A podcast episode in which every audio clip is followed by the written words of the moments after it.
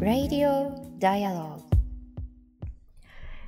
12月 ,12 月ごめんなさい。冒頭から噛んで申し訳ありません。今日は緊張してるのかしら。12月1日水曜日時刻は夜9時を回りました。Dialogue for People が配信しています。Radio Dialogue。本日の MC を務めるフォトジャーナリストの安田なつきと佐藤慶です。よろしくお願いいたします。のっけから大変失礼いたしました。幸せですからね。あ、はい、師走だから許されるっていうことがあるんですね。そう、12月ですよ、もう、なんですけれど。いや、昨夜の雨、昨日の夜の雨すごかったですね。あの、東京周辺もそうですよね、はい、大変なことになっておりますので、やっぱり雨の後の地盤が緩んだりとか、まあ、降った後の災害というのものありますので、皆さんも気をつけてお過ごしください。はい。ね、コンセバさんも、あの、昨日の夜の雨はすごかったですね、というふうにコメントをくださいましたけれども、あの、皆さん、ジェットコースターのようにね、こうやって天候変わるような季節ですので、であの、引き続きお気をつけてお過ごしください。あの、冒頭で、あの、いきなり少し、あの、ご、えー、お知らせになるんですけれども、はい、えー、先日ですね、あ、昨日ですね、あの、ツイッターと、それから私のあの、Facebook にもこう投稿したんですが、今実はあの、親戚を探していますという呼びかけを私からさせてもらっているんですよね。うんで、あの、この番組では何度か皆さんにお話をしてきたことがあるんですけれども、私の父は私が中学2年生の時に亡くなって、で、その後戸籍を見た時に初めて父が在日コリアンだったということを知ったんですよね。うんで、なぜ父は自分のルーツを出自を隠してきたのか。で、言えなかったのか、言わなかったのかということをいろんなこう書類なんかをこう頼りに、父のルーツを探る旅というのを特にこの1年間力を入れて、はい、えー、取材をしてきたんですけれども、あの、最近になって本当にこう奇跡的に祖父のことを覚えてるっていう人がいたんですよね。うんうんうん、まあもうピンクのジャケットに、何ですか、こう、虎柄、はい、ヒョウ柄のこう、靴を履いて、で、まあ、強烈なね、そうですね。あの、これだけでも。話し始めるとこれだけでね、番組が終わってしまって、澤、はい、田さんの出番がなくなってしまいます、はい、そうなんです、そうなんです。という強烈な人だったそうなんですけれども、プロボクサーだったということも最近になって分かりました。で、あの、韓国側のその祖父の家族の除籍法等本なんかも取れたんですけれど、そこって生まれ住所しか書いていないんですよね。で、試しに手紙を送ってみたんですけれども、それが全て返送されてきてしまったので、今度はインターネットの力を頼ってみようっていうことで、今親戚を探してますっていうことをハングルで投稿して、で、本当にいろんな方々がわずか1日で拡散をね、してくださったんですよね、はい。こういう手もあるよとか、ここからつながりがあるかもよってありがたいですね。はい。本当にこうわずかでもこう手がかりを探したいなというふうに思っているので、何かこう心当たりがある方、ぜひシェアをしていただけたら嬉しいなとというふうに思っています。はい、さあ、ということで、あの、今日楽しみにしている方たくさんいらっしゃると思うんですが、えー、本日は今、ラジオ報道の現場から見えてくるものとはと題して、ラジオ記者の澤田大樹さんをお迎えしてお話を伺っていきます。テレビであったり、新聞、様々なウェブメディアだったり、まあ、それぞれにこう、特質だったり役割があるというふうに私たちは思っているんですが、うん、音声だけで伝えられるこの番組もそうですけれど、はい、このラジオ報道のペースだったり距離感も、まあ、特別なものかなというふうに思っているんですよね。で、あの、今日はそんなラジオ報道の現場についていろいろお話を伺っていきたいなというふうに思っています。はい、楽しみです。はい、澤田さんの登場は21時10分頃を予定しております。えー、メッセージは YouTube のチャット欄や今すでにたくさんのコメントをいただいていますけれども、そして Twitter の場合はハッシュタグ D4P、4は数字の4なので、ハッシュタグ D4P で、えー、メッセージをお送りください。この後21時40分頃までお付き合いいただければ幸いです。さあ、まずは最近のニュースの中から気になったものを、はい、今日は2つピックアップしていきたいと思いますが、1つ目です。はい、そうですね。えっ、ー、と、昨日11月30日にですね、SNS 上での誹謗中傷、そしてそのリツイートについて慰謝料などを求めたジャーナリスト伊藤詩織さんによる訴訟の判決が出たんです、ね。はい。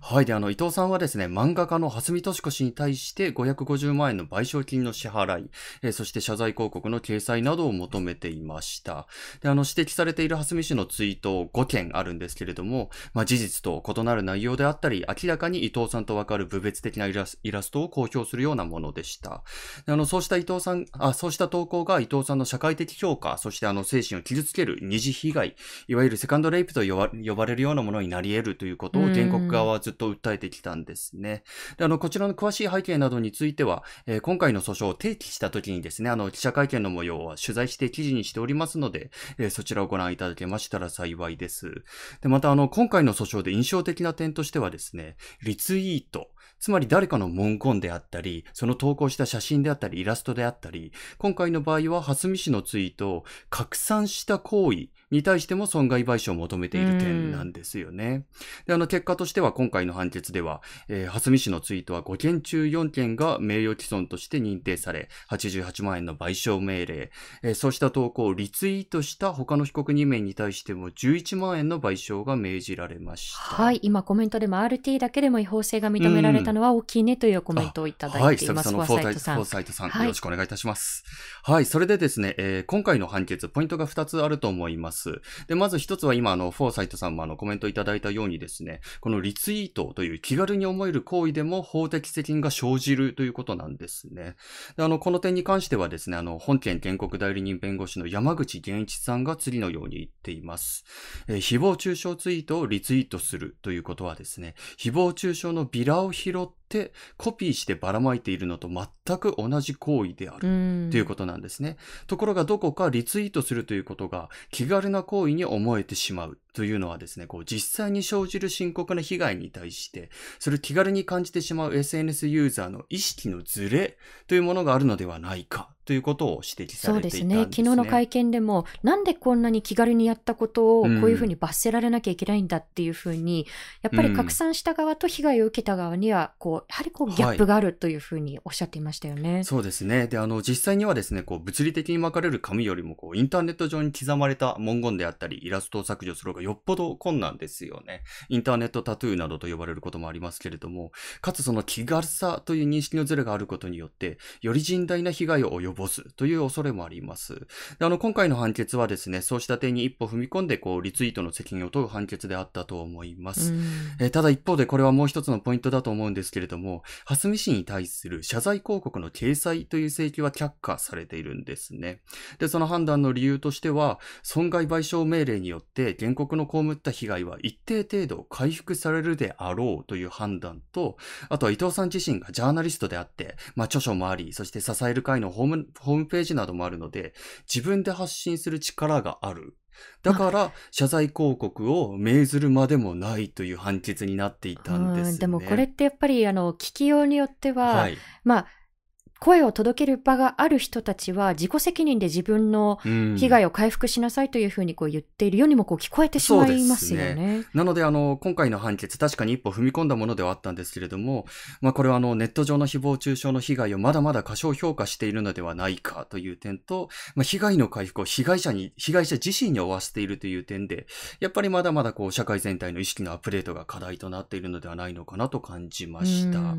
でこうしたネット上の誹謗中傷であったりヘイトスピーチえー、そうした、えー、話題に関してはですね、閉会でも注視していきたいと思っています。はい。あの、拡散が加害になるんだということが改めて認められたということも重く受け止めたいですし、うん、あの、皆さんの当時のことをこう思い返していただきたいんですけれども、このイラストを蓮見氏がこう提示していたネット番組で、一緒にこう、まあ、笑っていた国会議員らも、この判決を重く受け止めて、責任をどういうふうにこう具体的な行動に落とし込んでいくのかということも、私たち見ていかなければいけないなというふうには思います。はい。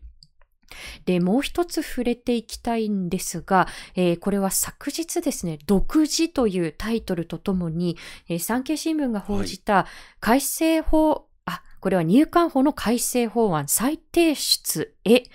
というニュースですね。あの、この番組でもたくさん報じてきたことではあるんですけれども、あの、今年の5月に事実上の廃案となった入管法の政府案なんですけれども、うん、まあ、ただでさえ非常にこう強い権限のあるその入管の権限、まあ、これをさらに強めて、で、意思決定をさらにブロックブラックボックス化してしまうんではないかということで、うん、あの、非常にこう多くの声が上がってきた法案だったんですよね。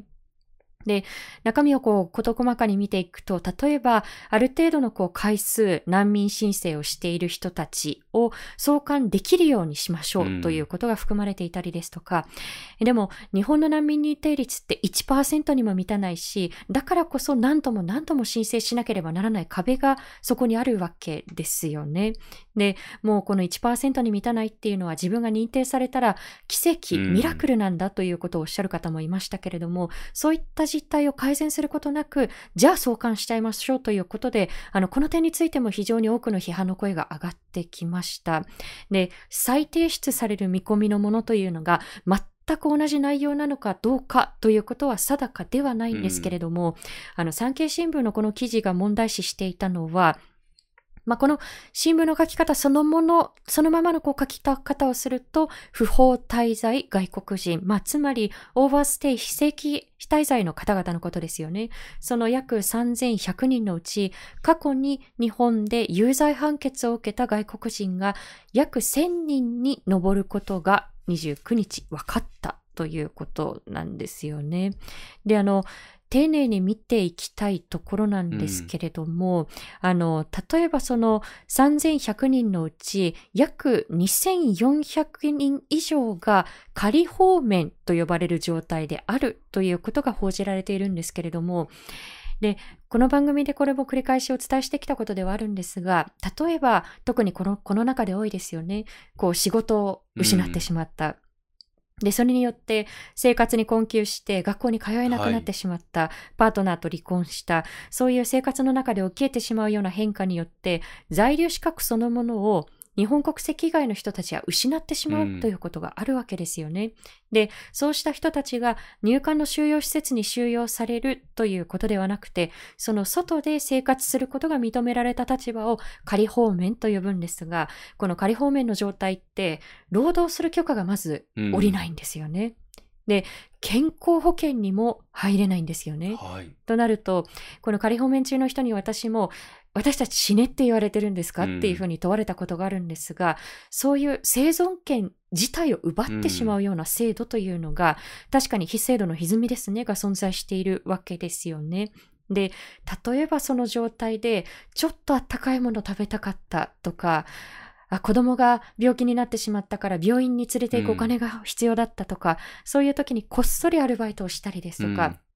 あるいはお腹が空いて、その、まあ、食べ物にこう手を伸べてこう、まあ、それが結果的に窃盗になってしまったりっていうこと、起きえてしまいますよね。うん、で、そういうふうに何か法律に触れるような状態に追いやられてしまっている構造というのを入管自身が作り出しているにもかかわらず、まあそこは顧みない。はい、で、結果だけ見て、はい、こういう悪い数字が出ているから、で、この人たち何とかしましょうねというふうに悪魔化していく。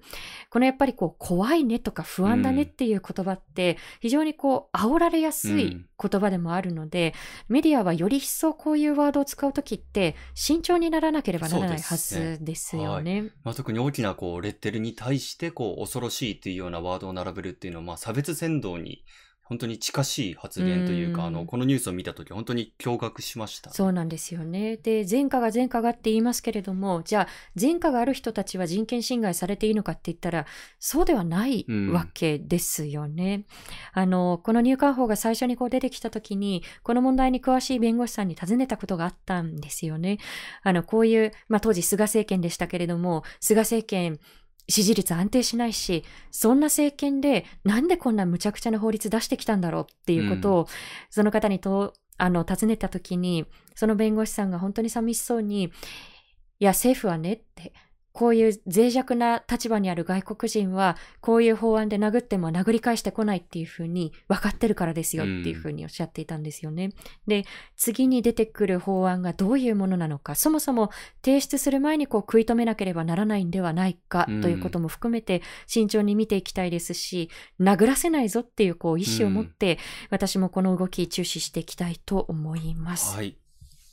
さあ、ということで、あの、コメント欄にもですね、あの、いや、まあ、皆さんお待ちかねですね。そうなんですよね。もう、楽しみだという声がたくさんありましたけれども、えー、ここからはお待たせしました。この方と一緒にお送りしていきたいと思います。ラジオ記者の澤田大樹さんをお迎えします。澤田さん、こんばんは。こんばんは。よろしくお願いします。よろしくお願いします。いつも TBS ラジオで聞いている声が、聞いてる声が、ね、レディオダイアログで。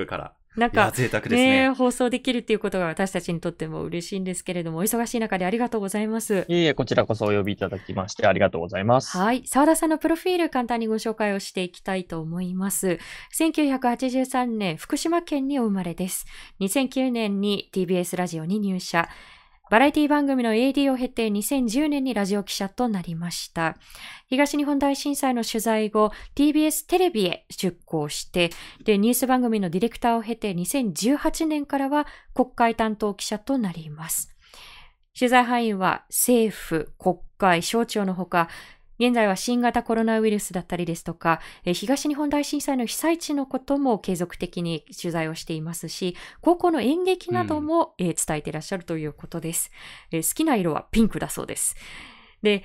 もしかすると皆さん、あの、手に取られた方、もうすでに読んでらっしゃる方もいらっしゃるんじゃないかと思うんですけれども、えー、ご著書、ラジオ報道の現場から声を上げる、声を届けるが先日発売されたばっかりということで、あの、どうでしょう、この本、いろんなところであの、SNS で上げている方は結構目にするんですけれど、澤、うん、田さんのところに今どんな反響が届いてますか？そうですね。あの、私もあの、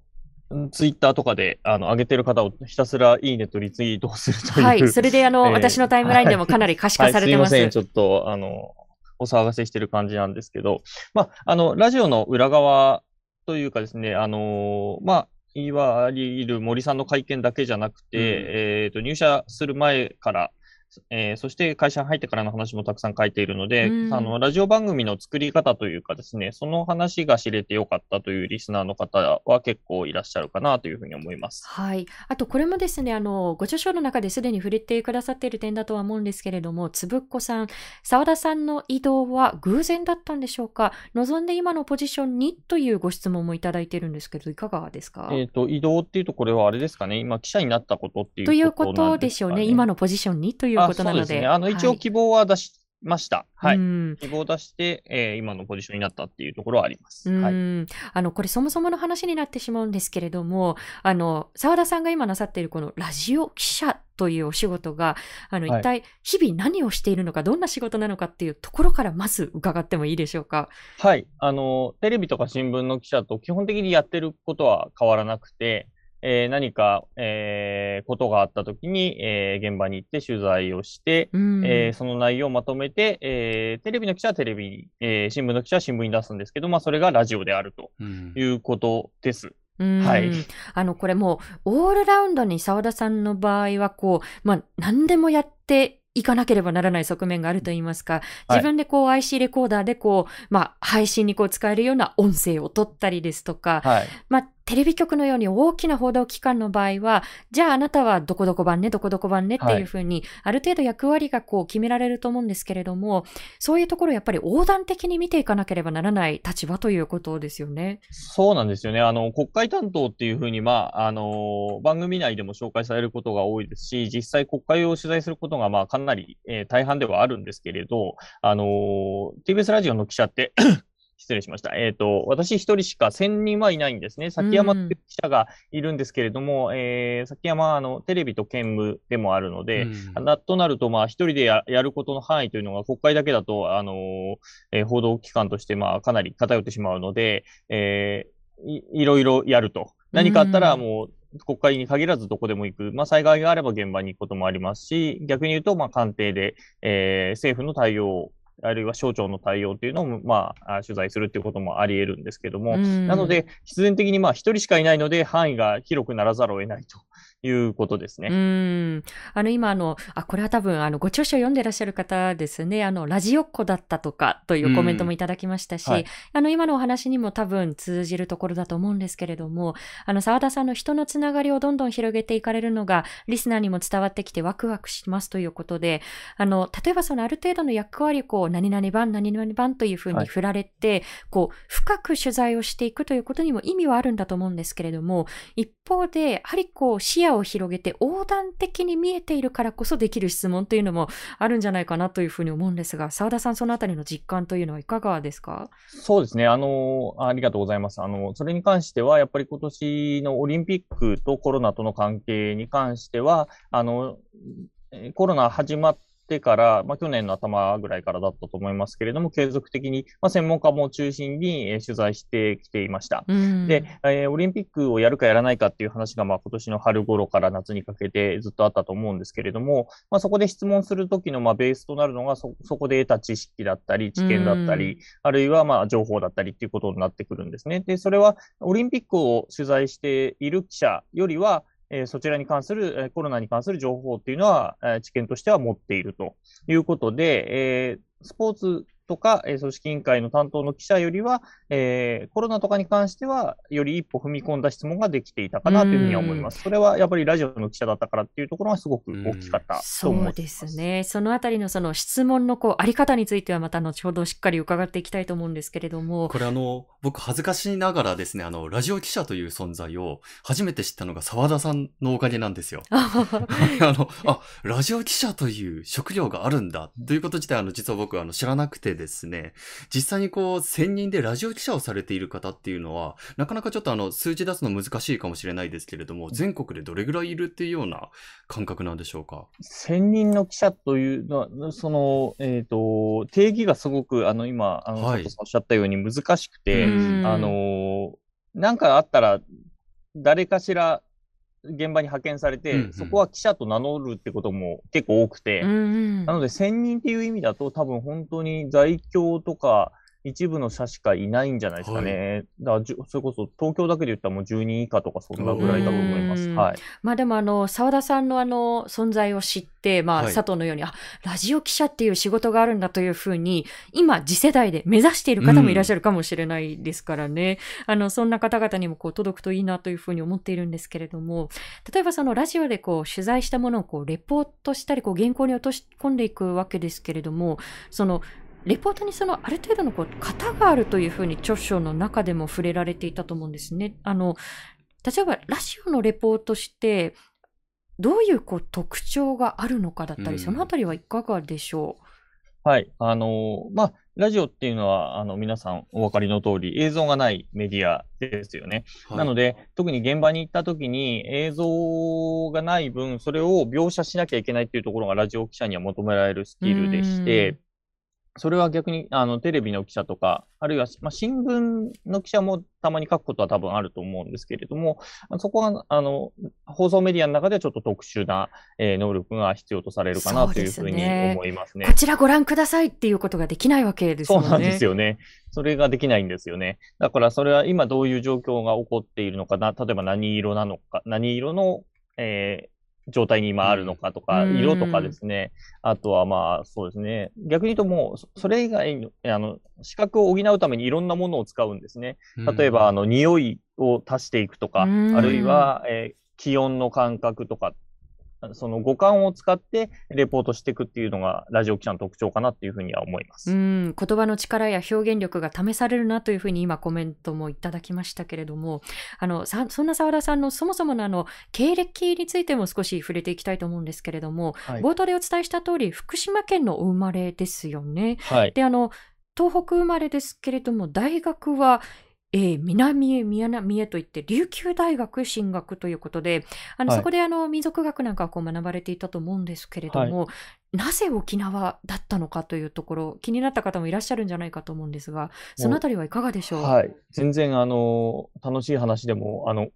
志の高い話でもなくてですね、単純にあの、偏偏差値の問題からですね、行ける大学、えー民族学はやりたいっていうふうになんとなく思っていて、うんそれがやれる、えーで、我が家はそんなに、えー裕福な家庭ではなかったので、国立大学しか選択肢がないとなって、はい。えー行ける大学と偏差値とでバランスを取るといくつかしか残らなくて、で、そのうち一つだったのが、まあ、琉球大学だったんですけど、まあ、当時、福島空港から直行便があったっていうのは一つ。それから、まあ、あの、沖縄に行くっていうのはなかなか人生でそんなにないだろうから、まあ、4年間行ってみるのも面白いんじゃないかって思ったのが一つっていう感じでした。なるほど。まあ、ただちょうどその頃というのは、例えばその2003年にイラク戦争が起こりますよね。はい米軍基地があれだけ、まあ、集中しているということで、うんあの戦争に直結する場所というものを抱えているわけですよね、あれだけ。で、その、これ、ご在学中にこう起きた事件だと思思うんですけれども、はい2004年には沖縄国際大学にヘリが墜落するということが起きましたよね。こういうことが、あの、自分のこう、学んでいた時期、滞在していた時期に起きたということが、あの、少なからず影響が、その後のこう、ことにあったんじゃないかなというふうに思うんですが、そのあたりはいかがですか？はい、ありがとうございます。あのーそもそも入学が2002年なんですけど、その前うん年、半年前に、えっと、911があったんですよね確。かに。で、もう入学した当初から、その米軍基地の周りの警備は、あの、その、その911以前よりは間違いなく厳しくなったというふうに、あの、在学してた先輩からは聞いていて、うん。で、それまでは結構、あの、基地の中に年に数回入れる機会があって、基地の祭りみたいなのがあって、ものすごいでかいピザが売られてたりとか、そういうのがあったらしいんですけどう、ん。あの、911以降、それが一切なくなって、ものすごくピリピリした状態になったそうなんですね。うん。であの、おっしゃるように2003年にイラク戦争があったんですけども、それはやっぱりすごく体験したっていうのは、あの、普天間基地の割と近くに琉球大学っていうのはあるんですはい、けれど、はい。日常的にやっぱり、えー飛行機とかですね、ヘリコプターが割と低空で、えー飛んでいる場所なんですが、うんあの、この時期に関しては、あの、いつもと違う時間にものすごくへ飛行機が飛ぶ時間、あの、時期があったんですね。はいそれが2003年の1月から2月ぐらいにかけてだったんです。はいうんで、それまでは日中飛ぶことはあったんだけれども、夜中とかはさしてそんなにうるさくなかったんですけど、ずっと夜中うるさいっていう時が結構長い期間続いて、うんなんかおかしいなって思ってたら、イラク戦争がドーンって起こったなるほど。つまり、やっぱりその世界情勢と大あの直接リンクする場所がここ沖縄なんだなっていうふうに、うんやっぱり住んでるうちに実感するというか、ううんん。なるほど。んかそういう体験はありましたね。で、あの、先ほどもあったように、その隣の大学である沖縄国際大学にヘリが落ちたとうんいうこともありました。で、でその時に私はちょうど帰省してていなかったんですけども、うんそこにちょうどいた人から聞いたら、もうそこの前の道が完全に封鎖されて通れなくなってたりだとかっていう話を聞いて、やっぱり、うん、日々生きていく中にやっぱり基地を生きあの意識せざるを得ない状況がある場所が日本にあるということは意識しました。なるほど。まあ、この2004年に起きたその沖縄国際大学のその事件というのも、まあ、背後にはそのイラク戦争とその疲弊があったというふうに指摘をされていますし、それがやはりダイレクトに人々の生活に直結しているということを目の当たりにしたということが、またその澤田さんのこう今のこう視点にこう生きてきているんではないかなというふうに思うんですよね。あのただ、私あの澤田さんと一番最初にお目にかかったのが、ラジオの現場ではなくて、えー実はあの TBS テレビのサンデーモーニングに、えー出向してらっしゃった時にご一緒したということが実はご縁でしたよね。はい、そうですね。あの、一緒に、あの、それこそ、陸前高田とかにはい。行って、はい牡蠣を食べるっていう、そうでした そうでしたツアーがあったりとかしましたよね。はいはいさんもその時確かお会いしたと思いますけれど、はい。はい。そうでした、そうでした。あの、岩手であのご一緒しましたけれども、はい。やっぱりその、まあ、各媒体にこう、それぞれのこう、いいところっていうのがあると思うんですけれども、はいやっぱりその、テレビのこう、報道と、それからラジオの報道って、取材の仕方も違うでしょうし、もちろんその伝え方もかなり、まあ、絵があるっていうこう、時点でこう、違うわけですよね。特にやっぱりこう、ここがこう、決定的に違うというところ、あの、出向してやっぱりこう、気づかれたところ多いと思うんですけれど、そのあたりはいかがですか、はい。ありがとうございます。あの、絵の力、本当さ最強というかですね、うんものすごい強いんですよ。あの、言葉なくてもすすべ、あ、なんか分かった感じにすごくなるっていうか、伝わる。そして、やっぱりテレビってものすごく多くの方がご覧になってるので、影響力がめちゃめちゃ大きいなというふうには感じました。で、それから、いや、コンパクトに伝える能力っていうのに関しては、やっぱテレビはすごい強いですよね。短い時間で、えー伝えると。うんいうコンパクトに伝えていくっていうことがすごく、えーメディアとしての、まあ、あ特性だなというふうに思いました。それからテレビに関してはやっぱりチームでやっていくということですよね。うん一人一人があー力を合わせて一個のものを作り上げていくっていうところがやっぱりテレビの特徴だなというふうに思いました。サンデーモーニングだけでも多分関わってるスタッフが100人近くいるはずなので、その人間であの2時間の番組を1週間かけて作ってると。うんいうことですよね。あもちろん、あの当日しか関わらないスタッフも当然いますけれど、うんとはいえ、まあ、まあ、延べで言ったら100人近くの人間が関わってるっていうことですよね。これはラジオでは通常ありえない人数ですよね。うん。ただ例えばその私もそのテレビの一端に関わっていて思うことですけれどやっぱり絵がないんじゃなっていうことでこうそがれてしまうものがね、うん。どうしてもあったりですとかやっぱりそのコンパクトにこうまとめようとしているがゆえにどうしてもそこであの無駄扱いされて切り離されてしまうものってあってそういう多分もどかしさみたいなものも一方であったのかしらと本を読みながら思ったところだったんですけれどそのあたりはいかがですか？はい、ありがとうございます。えっと、そその通りというかですね、あの、逆に言うと、まあ、そんなに否定的でもなくて、うん。あの、まあ、テレビではテレビ、むしろテレビでしか伝わらないこともあって、え絵がない、えーからラジオでは伝えにくいなっていうことも逆にあるので、あの、必ずしも、えーデメリットだけではないんですけれど、うん、テレビじゃやらないけど、これはラジオだったらやれるなっていうことをポジティブに捉えられることがたくさんあったんですね。うんうんうんだそれは逆に言うとラジオに持ち帰っていろいろやるっていうことにつながっていったので、すごくテレビをたあの体験できたことは自分にとってはかなりプラスで、これはラジオだしかやれないことだから、むしろラジオで積極的にやっていこうっていうことを、うん、多く得られたなっていう感じはします。なるほど。あの、報じる側のやっぱり、あ、ラジオのこういうところがいいところだなっていうこう発見もたくさんあったと思うんですけれども、先ほどあの、コメントいただいた通りですね、澤田さん、あの、小学生の時から結構ラジオのヘビーリスナーだったりして、その、リスナーとしてのその、ラジオの、ラジオの良さみたいなものも、おそらくあの、実感されてきたんじゃないかなと思うんですが、そこはどんな風に捉えてらっしゃいますか？まあ、そうですね。あの、メディアとして触れる距離感というか、が近いなっていうふうに思っていて、テレビってやっぱり向こう側っていうイメージがすごくあるんですね。あの、見ていて。私もテレビも大好きなんで、あの、テレビずっと見てた、本当だったらテレビずっと見てたかったんですけど、子供の頃も。あの、テレビがうちに部屋になかったので、うんあの、ラジオをずっと聞いていたって感じだったんですけど、あの、ラジオの場合は、本当に自分が例えば、まあ、当時はまだネットがなかったので、えー、はがきを出したりっていうことだったんですけども、はいはがきを出して、それに対、そはいれに。対して、パーソナリティがこう、反応してくれるというか、うんうん事実上レスポンスをくれて、あ、自分が承認された感じがすごいするなっていうふうに思っていて、なんかこう、つながってる感、うん参加してる感、自分も一部なんだっていう感覚ですよね。そうなんですよね。だからすごく近いところだなって思っていて、そこがやっぱメディアとして、ああの、特徴的で、で、それがやっぱり自分にとってはすごく大きな体験だったんですよね。うん。あの、今実際にその、まあ、サンデーモーニングからラジオに戻られて、で、まあ、現場でこう、記者として、あの、日々放送されていると思うんですけれども、あの、まあ、いろんな会見で澤田さんのあの、声をこう、聞いたりもするんですけれど、特にその今、まあ、国会担当記者ということもあって、現場でこう、視点としてこう、心がけていることだったり、何か自分の中でこう、これは大事だなというふうにこう軸にしていることというのは澤田さんの中でありますか？そうですね。あの、まあ、受けて、リスナーさんのことを割とちょっとかん考え、常に考えとこうっていう軸をぶらさないようにはしようとは思っていて、どうしてもその、まあ、特にまあ政治取材とかだと、あの、議員と直接やるっていうことも多いですし、はい。官僚の方と話すってことも多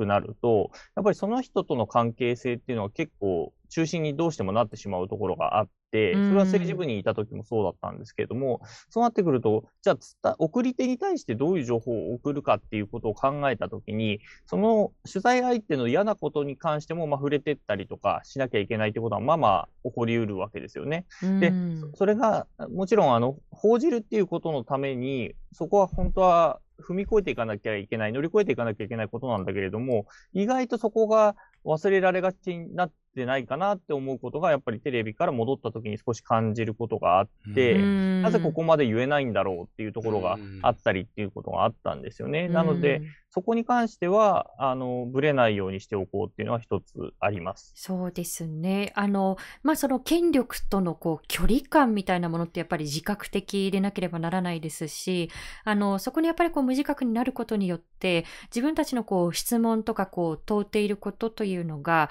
あの、市民側のその生活感とこう乖離していかないだろうかっていうことは、あの、やはりこう意識をしていくべきところなのかもしれないですよね。そうなんですよね。あの、伝える相手手が我々はいますよね、記者なので。その相手に対してちゃんとこういうことが起こってますっていうことをしっかり伝えていく。そこにはこう、例えばこういう問題点があってとかっていうところまでしっかり伝えていくっていうことを、まあ、していかなきゃいけないんだけれども、まあそこが、うん割とこう、人間関係の中で落とされていったりっていうことも、うん。まあ、まあまああったりするので、まあそこに関しては、結果的にやっぱりラジオもそうだと思うんですけど、ラジオだけじゃなくてテレビもそうだと思うんですけれども、あの、受け手と送り手のある種の信頼関係がないと成り立たないものなので、特に報道に関しては。うんあの、そこの信頼に関しては失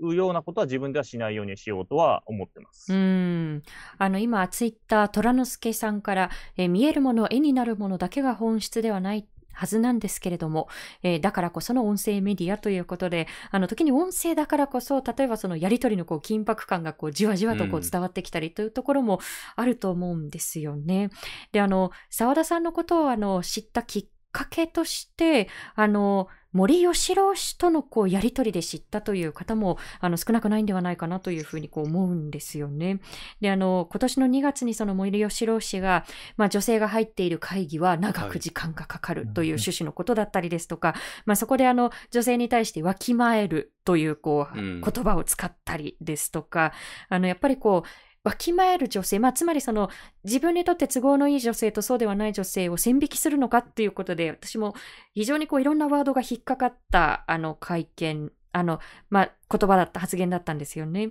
で、それに対して森喜朗氏のこう記者会見、まあ、記者会見といってもあれ、ぶら下がりでしたよね、澤田さん。そうですね。あうの、ん正式な記者会見じゃなくて、もういつでもされるようなぶら下がりと呼ばれるタイプの記者会見ですうね。ん。まあ、座ってこう落ち着いてという形ではなくても、まあ、立ったままそのまま質問するという形だったと思うんですけれども、まあ、その時に澤田さんがオリンピック精神という話もされましたけれども、そういった方が組織委員会の会長をされるということは適任なのでしょうかということを問うた時に、まあ、森氏が、さあって、あなたはどう思いますかって、わ、聞き返したと私もちょっとリアルタイムで見てて思ったんですけれども、あの、澤田さんがその時に、私は適任ではないと思うんですが、ということを言いましたよね。まあ、その後、前後のやりとりもあって、あの、非常にこう、答えと、えー質問と答えが噛み合ってていかない。A って質問してるのになんか C ダッシュぐらいが返ってくるような、こう、歯がゆい会見でもあったんですが、まあ、そこで、まあ、食い下がって食い下がってということが私も非常に印象に残っているんですけれども、あの、どういったところにこう、この時は留意をしながら質問を続けていったのか、振り返ってみて澤田さんいかがでしたか？はい。あの、番組内でも結構言ってる話ではあるんですけれど、うんあの、セッションやられてる、TBS ラジオでセッションやられてる、荻上チキさんと一緒に事前に質問を、えー考えた上で、まあ、6問ぐらい、5、6問用意して、まあ、当てていくということをしていました。基本的には、まあ、元の発言に関する認識を問うものですよね。っていうのをベースにして、あるあの本当に、えーこっちは喧嘩売る気なんか元ゼロでして、うんあの淡々と聞こうと思っていたんですけれども、うん、そのやり取りが、まあ、は割とクローズアップされると いうことになってましたね。だから基本的にはもう、あの、何が問題だと思っているのかっていう最後に、えーえー質問を打ち切られるときに聞いてるんですけど、まあ、そこがうん本当にベースで、うんななぜあなたはここに立っているのかっていうことを認識しているのかっていうことに尽きるんですね。ううん。うん、なんなぜ謝らさあその結果的に多分もあの周辺取材すると森さんは謝らされたんだと思ってますし、そご本人も多分その認識だと思ってるんですけれど、うん。そこに関してちゃんと説明がなされて、それを納得した上で彼は立っているのかっていうところに対して、えーとそれまでの私の前までの質問で、うん、質問に対する答えで、あのそれは分かってないなっていうふうに思ったので、うん。改めてそこを問い直し続けてるっていう感じですね。なるほど。まあ、ただやはりこう、相手はこう、元首相なわけですよね。で、あの、まああの時点でもこう、権力を握っているこう、人だったわけで、で、まあ、多くのこう、メディアがこう、いる中で、質問をこう、していく、さら問いをしていくってかなりこう、プレッシャーだったと思うんですけれども、あの、私があのご著書を読んでいて非常にこう印象的だったのがあのそれでもやっぱりこう冷静にこうなぜなぜっていうことを問い返していけたのはやっぱり自分のこう娘さんのことが頭をこうよぎったからではないかということを振り返られてましたよね。そのあたりいかがですか？はい。元の発言があったときに、うんえっ、と、妻とその話を少ししているんですね。はい。自分たちの子供が、小あのうち、えー、と子供3人いるんですけれども、全員が娘、女性、女の子なので、うんえー彼女たちが大きくなった時に、同じようなことを言われて、えー将来を潰されるというようなことがあったら絶対嫌だよねっていう話はしていて、うんで、そこがやっぱり自分の質問のまあベースにはなっている。つまり、うん、それはあの将来の話だけれども、今の時点でも同じようなことが起きているとすれば、それは非常に良くないことだと思っていて、うん。まあ、そこがやっぱり、うん、あれだけ質問を続けられたものの一つのまあ要素にはなってるかなというふうには思います。うん将来的にその、まあ、ご著書にも書かれていましたけれども、そのご自身のその娘さんがそのわきまえるというその言葉をぶつけられて、で未来を奪われるようなことがあってはならないという、あのそういったこう心がことがおそらく軸にあったと思うんですけれど、ちなみにあの今ですね、あのとても親切なリスナーさんが、えー21時40分頃のもう21時40分ですよというふうにこう アナウンスをしてくださったんですけれど、澤田さんともうちょっとだけお忙しいと思うんですけれど、大丈夫ですか、です。ありがとうございます。すみません。あの、この問いについてもう少しあの伺っていきたいんですけれども、はい。あの、やっぱりああいうその森さんの本音がこう、あの、徐々に徐々に見えてきたのも、こう、さら問いというものがこうできたからだと思うんですよね。うん。こう、質問して、それがこう、返答として返ってくるんだけれど、うん。いや、噛み合ってないですよとか、いや、ここ、ちゃんと答えてくださいよっていう、こう、さら問いですね。でもやっぱり首相会見なんかを見ていると、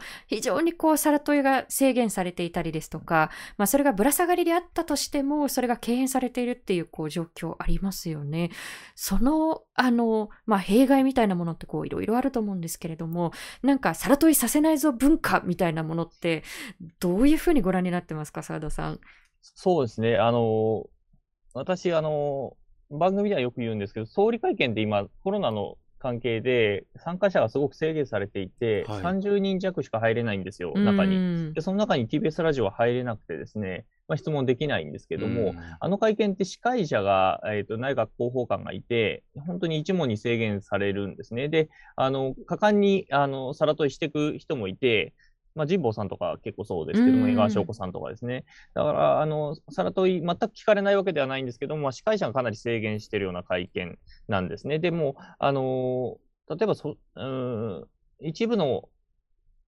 体験とかだと、普通にさら問いもさせてくれることが多くて、まあ、野党とかは特にそうですけど、うん。さら問いありなので、うーん、なんだろうなっていうふうに思いますけども、私の場合は、だから森さんの会見に関して、あとその後の増賀さんのかあのぶら下がりとかもそうなんですけども、あのぶら下がりだったから割とた立て続けにやれたというところもあってですね、あの司会者に制御されないというか、うん。あのそこの感激を縫って質問を当て続けていくことができたっていうのは、うよかよかったというか、まあ、非常に制限されてた中ではありながらも、まあ、普通の、普通のと、普通のって言っちゃいけないんですけれども、今やってるような総理会見のような、うー官邸側が完全に抑えるような会見だったら多分できなかったことだったんだろうなというふうには思います。まあ、さら問いはさせてもらえないと、あの、本当にいる意味がないというか、記者は聞きたいことがあって、それに対する答えを取るためにいるので、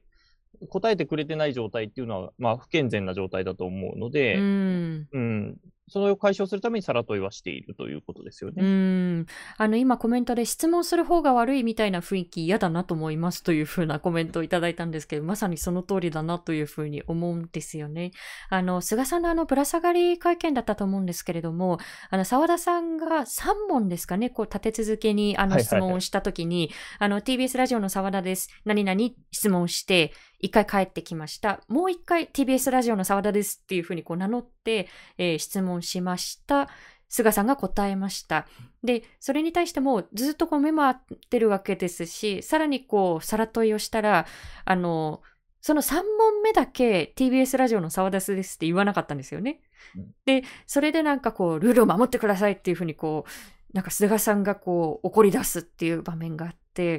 いや、その儀式いるかなっていうふうに 私なんかやっぱり思っちゃったんですけれど、なかなかやっぱり、こう、まあ、なくてもいいそういうカルチャーみたいなものがなくなっていかないと言いますか、そもそもやっぱりさら問いをこう制限できた方が、その、まあ、答える側、不都合を隠したい側にとっっては楽なわけですよね。そのあたりのこう難しさみたいなものはいかがですか？まあそうですよね。さら問いできた方が 記者としてはありがたいですけどね。うーうんん。まあ、まあ、これはもうでも記者の側が乗り越えていくしかないところではあるかなというふうに思いますけどね。うんまあ総理会見でもそうですし、答えてなかったらもう容赦なくさら問いしていくっていうことに尽きると思いますね。あの、うんそこでお行儀よくしてもしょうがないので、あの、質問に対して答えてないんだったら、答えてませんっていう、言い続けるしかないかなというふうには思います。うんはいまあ、一方で、その澤田さんのご著書の中には、こう、あの、記者同士、あの、ちょっと連携して、こう、質問していこうよっていう、うんこう、動きもあったりして、そのあたりもぜひ、あの、本を読んでいただけたらなというふうに思うんですけれども、あの、今、あの、インターネットのこう、普及で、まあ、テレビだったり、その新聞の報道もこう、大きく変わってきて、もちろんそのラジオの現場もということになると思うんですよね。で、あの、今後、例えばこのラジオの報道っていうのはどういうふうにこう変わっていくのかなというふうに、あの、澤田さんを見ているのか、あの、そこにはこう、あの、ポジティブなこう、面っていうのもこう、おそらくあると思うので、あの、特にやっぱりどういうこう、展望を描きたいなというふうに思っているのかだったり、そのあたりのこう、これからのお話というのはいかがですか、澤田さん？そうですね。あの、た普通に喋ると多分ネガティブなことがきっと多くなってしまうところはあって、はい。例えば TBS ラジオで言ったら、昔は多分10人近くの記者がいたはずなんですね。うん私が入る多分20年ぐらい前までは。で、まあ、そそれが今は事実上、まあ、1人、まあ、崎山さん入れても、えー1.5というぐらいなので、えー結構厳しい状況は、これから良くなることは多分あまりありえないのかなというふうには思っています。ただ、まあ、ラジオの報道って、まあ、記者だけなのかっていうところもあって、そうでもなくてですね、ラジオってパーソナリティたちが、えーそれぞれのある種視点に基づいて、えーニュースを、えー論じていくということをやっているメディアだと思うんですね。それはやっぱりテレビよりもかなり、えーラジオという、あの、そんなに大きくない、大きすぎないメディアであるけれども、だからこそ、うん、テレビとはちょっと違う視点だったり、見方だったりっていう複眼的な見方ができるメディアだなとも思っていて、うんそこに関しては結構、えー将来性はきっとあるだろうなというふうには思ってますし、インターネットとの相性は何しろいいメディアだなとそですいううふうには思っね。てますので、うん、で、その中で、あの、例えば TBS ラジオで言ったら、会社のその、社税というかですね、コーポレートフィロソフィーの中にはやっぱ多様性とかっていうと文言が例えば入ってきてるんですね。うんでそういった社会を実現するために我々は存在しているっていうところが、まあ、会社の、えー社税の中に入っているということなので、まあ、はい。そそういった視点に基づきながら報道はしていくということですね。あうんの、多くの人が、えー多様性を持って、えー生きやすいような社会にするためにはどうあるべきか。で、それについて、その視点に基づきながら、あの、しっかり取材をして、うんそれを、あの、ちゃんとリスナーに届けていくということをやっていくっていうことが、まあ、今後なのかなというふうには思っています。うん。うん。あのそういった視点からのこう取材とレポート、これからも私たちもこう楽しみにしたいと思うんですけれども、はい。あのすでにすみません、あのさいあのかなり時間がこう、はい。オーバーしてしまって、あのこういうゆるっとしたところがあのインターネットの放送の あの良きところでもある。甘えさせていただいてます。がそう甘えさせてもらっているところでもあるんですけれども、あの、えー澤田さん最後にあ最後から2番目かな、これは。あの、もしよろしければ最後に一言、例えば、あの、ラジオ記者にこうなりたいという人にこうアドバイスでもいいですし、はい。ご自身のこう著書を今こそさらにこう宣伝したいということでもいいんですけれども、何かを一言いただけますか？はい。あの、ラジオ記者に限らずだと思うんですけれど、まあ、メディアに関わる人たちにはとにかく、まあ、多くの体験なり、えーまあ、本に触れるとかでもいいと思うんですけれども、してもらいたいなって、自分自身も、例えば沖縄にいたことがすごく、えうんー今、報じる側になって、すごく大きな、えー経験になってたなっていうこともありますし、宮城の大学院にいたことが、やっぱり東日本大震災と向き合うこと、もちろん福島が育ちであるっていうことも含めてですけれども、んそういったところだったりもする。じで、例えば、じ部活動で演劇を私はやってたので、演劇について触れたことが結果的に今報じることにな、つながっていたりもするので、ととにかくいろんな体験、いろんな知見を、えーに触れ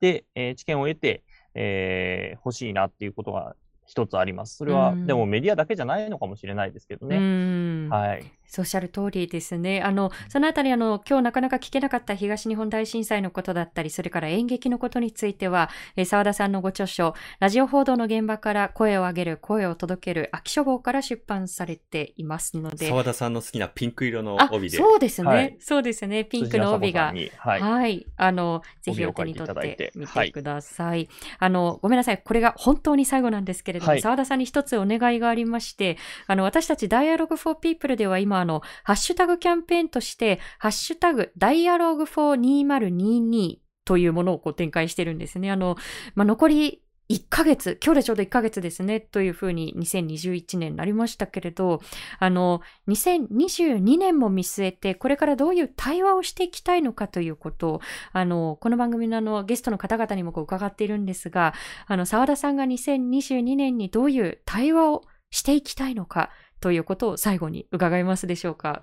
まあ、あの、対話っていうのは取材ということに置き換わるのかな。うんつまり多くの人の話を聞いたり、まあ、質問を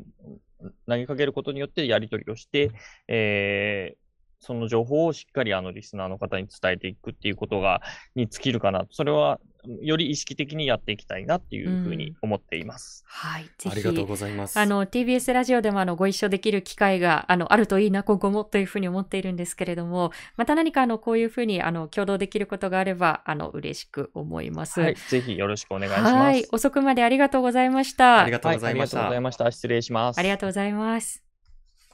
さあ、あの、あっという間の時間で、まだまだね、本当は東日本大震災の話だったりですとか、はい。あの、演劇のこう取材の話も非常にこう興味深いので聞きたいところだったんですけれど、まあ、第2弾、第3弾と、勝手に思ってますけれどね、はいあの、来ていただけたらいいなと思っています。さあ、あの、先ほどですね、あの皆さんにもこうお伝えしたんですけれども、私たち Dialogue for People では、ハッシュタグ Dialogue for 2022というキャンペーンを展開しています。えーすでにあのハッシュタグであのいろんなコメントをいただいているんですけれども、アットマーク、サチ・レイシュさん、えー政府の態度、東京オリパラ開催、テレビ報道に怒り、遅ればせながら SNS ユーザーになりました。そこには信念を持って活動する人たちがたくさんいて、自分のモヤモヤを諦めなくていいと勇気をもらいました。来年も人権と環境問題に注目していきたいというコメントです。ありがとうございます。えーはい。それから、ココナッツ飲みたいさんから、えー2022年も毎週レディオダイアログを聞きます。ありがとうございますいます。いつもアーカイブですが、同番組で安田さんに紹介していただいて以来、荻上チキセッションをほぼ毎日聞いています。素晴らしい。2022年も。